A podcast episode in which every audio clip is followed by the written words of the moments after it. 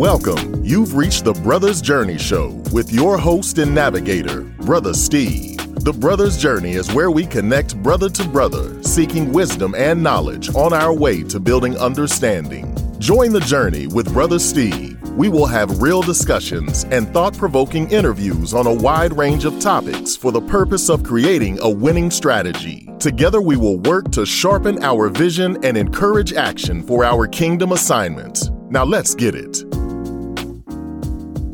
Welcome, brothers, to season two, show 11 of the Brothers Journey Show. Signpost for today ask the question, Where are you? This is one of those profound questions with an even more profound answer. The answer could be in response to your physical, mental, or emotional location. We'll discuss why your answer could tell a lot about your view of life. So the signpost for today, for today's show is a continuation from last week's episode where the question was posed, are you ready for the next move? As always, we'll start by giving honor to our Lord and Savior Jesus Christ, my loving wife Rita, and you brothers for traveling along this journey. Once again, thank you scripture reference Genesis 3 verses 7 through 10. Then the eyes of both were open and they knew they were naked. And they sewed fig leaves together and made themselves loincloths. And they heard the sound of the Lord walking in the garden in the cool of the day. And the man and his wife hid themselves from the presence of the Lord among the trees of the garden. But the Lord God called to the man and said, Where are you? And he said, I heard the sound of you in the garden and I was afraid because I was naked and I hid myself. Now, this is one of those very action packed, very deep scriptures with a lot going on in those three verses. The takeaway for today is that once your eyes are opened and you learn just how naked or unprotected you are, your response to the question, where are you, should change after last week's episode, I was thinking about the question of are you ready?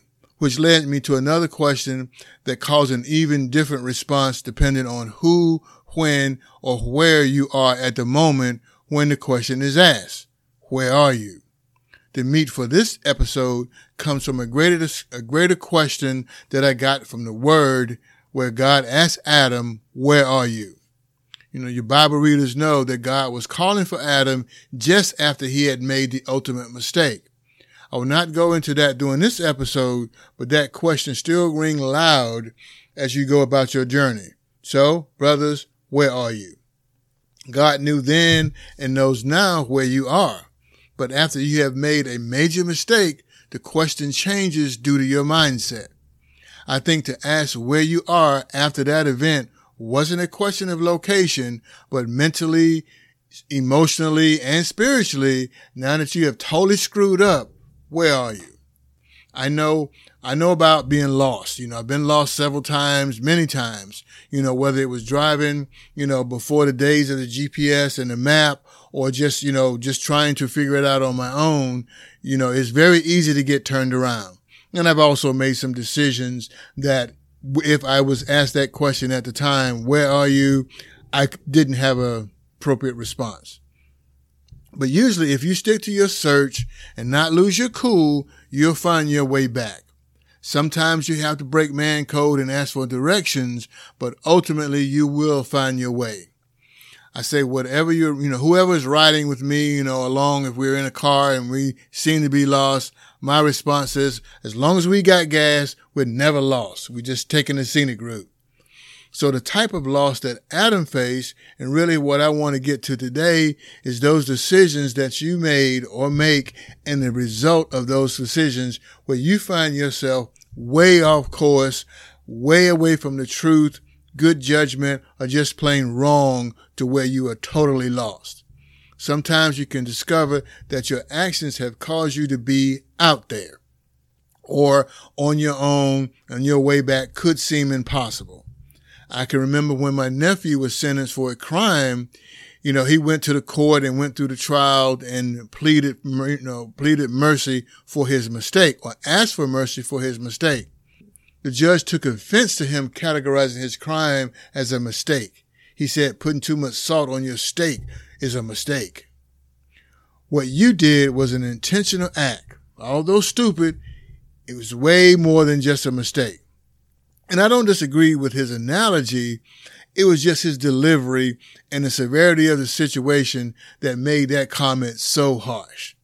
We used to say back in the day, sometimes we get stuck on stupid or we had a visit to Stupidville, but that could be, that is based on our actions or reactions to that situation. The task for the journey today is to inspire you to ask yourself your current mental and emotional location. Hopefully, once you understand the gravity of the situation and even more the impact of your response, you'll start the process of preparing your location or realizing your location, which in turn could prepare your response to that profound question. Understand that sometimes life events can happen which are outside of your control and you will find yourself, could find yourself in a deep, dark, less than pleasant location. It's okay to realize where you are and please, brothers, please, brothers, ask for help. Where are you? The question also comes with additional factors that impact your response. By that I mean when you consider your start or the start of the man of color in, in America. Your starting line was a whole lot further back, probably uphill, probably had a few hurdles, and the other people in the race got a serious head start. While putting together the show, it opened my eyes to some really, really shock- shocking statistics. For example, in the education system in America, I, I learned that tracking begins as early as the eighth day of kindergarten. We know children enter kindergarten with a wide range of experiences from full-time private daycare to, for those that who could afford it, all the way to having, you know, big mama or the girl next door take care of your children's which could mean a day in front of the TV, very little social, academic, or physical activity or interaction. Most educators are aware that girls mature faster than boys and have different learning styles, but most don't alter their teaching styles to accommodate that difference in the boys. Research shows that if a child fails a grade in grammar school, the odds are 70% likely that that child will not graduate from high school. Couple of facts to show what I'm saying. Black boys are more likely to be placed in special education. While it is true that black boys often arrive in kindergarten with an, with an inherent disadvantage, they continue that behind the eight ball mentality as their school careers progress. Black boys are more than likely than any other group to be placed in special education. And also the simple fact that during those t- kindergarten through 12th grade, the teachers are predominantly white women. Although they're qualified and there to teach, they lack a connection with the black boys. Black boys are not reading at an adequate level. Reading is only one of those pieces to the puzzle, but it is a foundational one to show where your academic um, level is punishment for black boys are even more harsh when it comes to school. So brothers, where are you in the classroom? Probably an appropriate response after reading all this behind the eight ball. So we have to help our young men change the narrative. Brothers, where are you in your relationship? Not to turn this episode into a stats that will teach us all about the plight of the black man, but some of the stats are obvious. In America, black people come in the bottom of the marriage category. And when it comes to divorce rate, we are equal to our white brothers. But because they outpace us in marriage, that stat is a little off. When asked, where are you at home? Most brothers can't say, I'm at home with my wife and kids. The reasons are plentiful as to why we are have so low home ownership rates, which by far is one way, one of the easiest ways to build generational wealth. The numbers of brothers in the home have been on a constant decline for years. For example, in 1920, 90% of the black men were in the home. By 1960, down to 80%, and by 1994, the number was 38% of black men were in the home with their families. I would like to hope that that number has improved, but there was no stats out there to show where we are actually right now. Could be even worse. We know having a place to call home builds stability for the children and it gives them a sense of community which can go well far into reducing the crime. Another question I want you to ponder, brothers. Brothers, where are you at the bank? One of the stats I found was that black men on average earn about $900 per week compared to $1,200 for everyone else. Another question for you. Where are you on Sunday morning? Don't tune me out when it comes to that.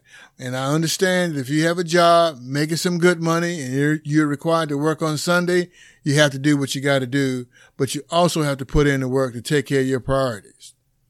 When it comes to sports, although we dominate the NFL and the NBA, but when you look at professional sports, professional athletes as a whole, as a whole, black male and female only make up 7.2%, which is behind the white and Latino. That number is even lower when you look at the earnings of a professional athlete. When you look at the top 10, we do pretty good thanks, thanks to Michael Jordan, Tiger, Floyd Mayweather, and LeBron James. But that scale, you know, is not, is still skewed when you look at the other sports being soccer and golf that dominate the earnings for those individuals. Of course, the real question is, when asked, where are you on Sunday morning? Unfortunately, church is not usually a place where you find the brothers. We won't even discuss that in this episode. We're going to dedicate a total episode to that. But I was pleased to know we're not totally left out of the church move, but we do have a lot of moves, a lot of room for improvement. So brothers, where are you? Another stat I found, more brothers, of course, are in prison than college. 90%, 95% of the brothers in prison can't read beyond the sixth grade. They've never had a chance to graduate high school. I don't want to turn this into another one of those statistics, but one thing I learned about statistics when I was in school, you can make stats say or paint any kind of picture you want. And unfortunately, the people that lead these statistical categories probably paint the picture to where when we look at it, we can see what they want us to see. So, as the song goes, started from the bottom, but now we're here. So I think we've made some great strides, but we can change the narrative if we continue on our journey to help ourselves. So regardless to where your stat line or how you line up, you can make that change one brother at a time. And it's like MJ saying, you can start with the man in the mirror. All right, brothers. I'm going to stay true to my purpose. You know, if I always come on and try to encourage you and give you some information, some tips. So here's five ways to help you find yourself when you get lost. One, learn to trust God in yourself. Take the time to search for what is lost. Two, learn the resources you have and put them to work to help you find your location. Three, understand the lesson that you're receiving is for you, but not just you alone. It is for someone else. Learn to truly listen to that inner voice, your internal spirit, and then depend on trusted individuals. Ask for help. Please ask for help. Number five, enjoy the journey if possible, and, but know that the trouble will be over soon. Brothers, where are you? All right, my brothers, I'm going to bring this episode to a close. We'll continue the journey forward and hang on to the ride for the next level. In closing, I want to encourage you to stay tuned to yourself, your loved ones, and especially God. This is Brother Steve encouraging you to ask for wisdom, seek knowledge, and build understanding. Thank you for your time and attention. Until next time, peace. Thank you for listening to the Brothers Journey Show with your host and navigator, Brother Steve. I hope you were inspired and encouraged to put in the work for next level living. Stay tuned for the next episode where we will continue the journey. Tell your homeboys to join the journey to the next level. Until next time, peace, love, and blessings. Brother Steve.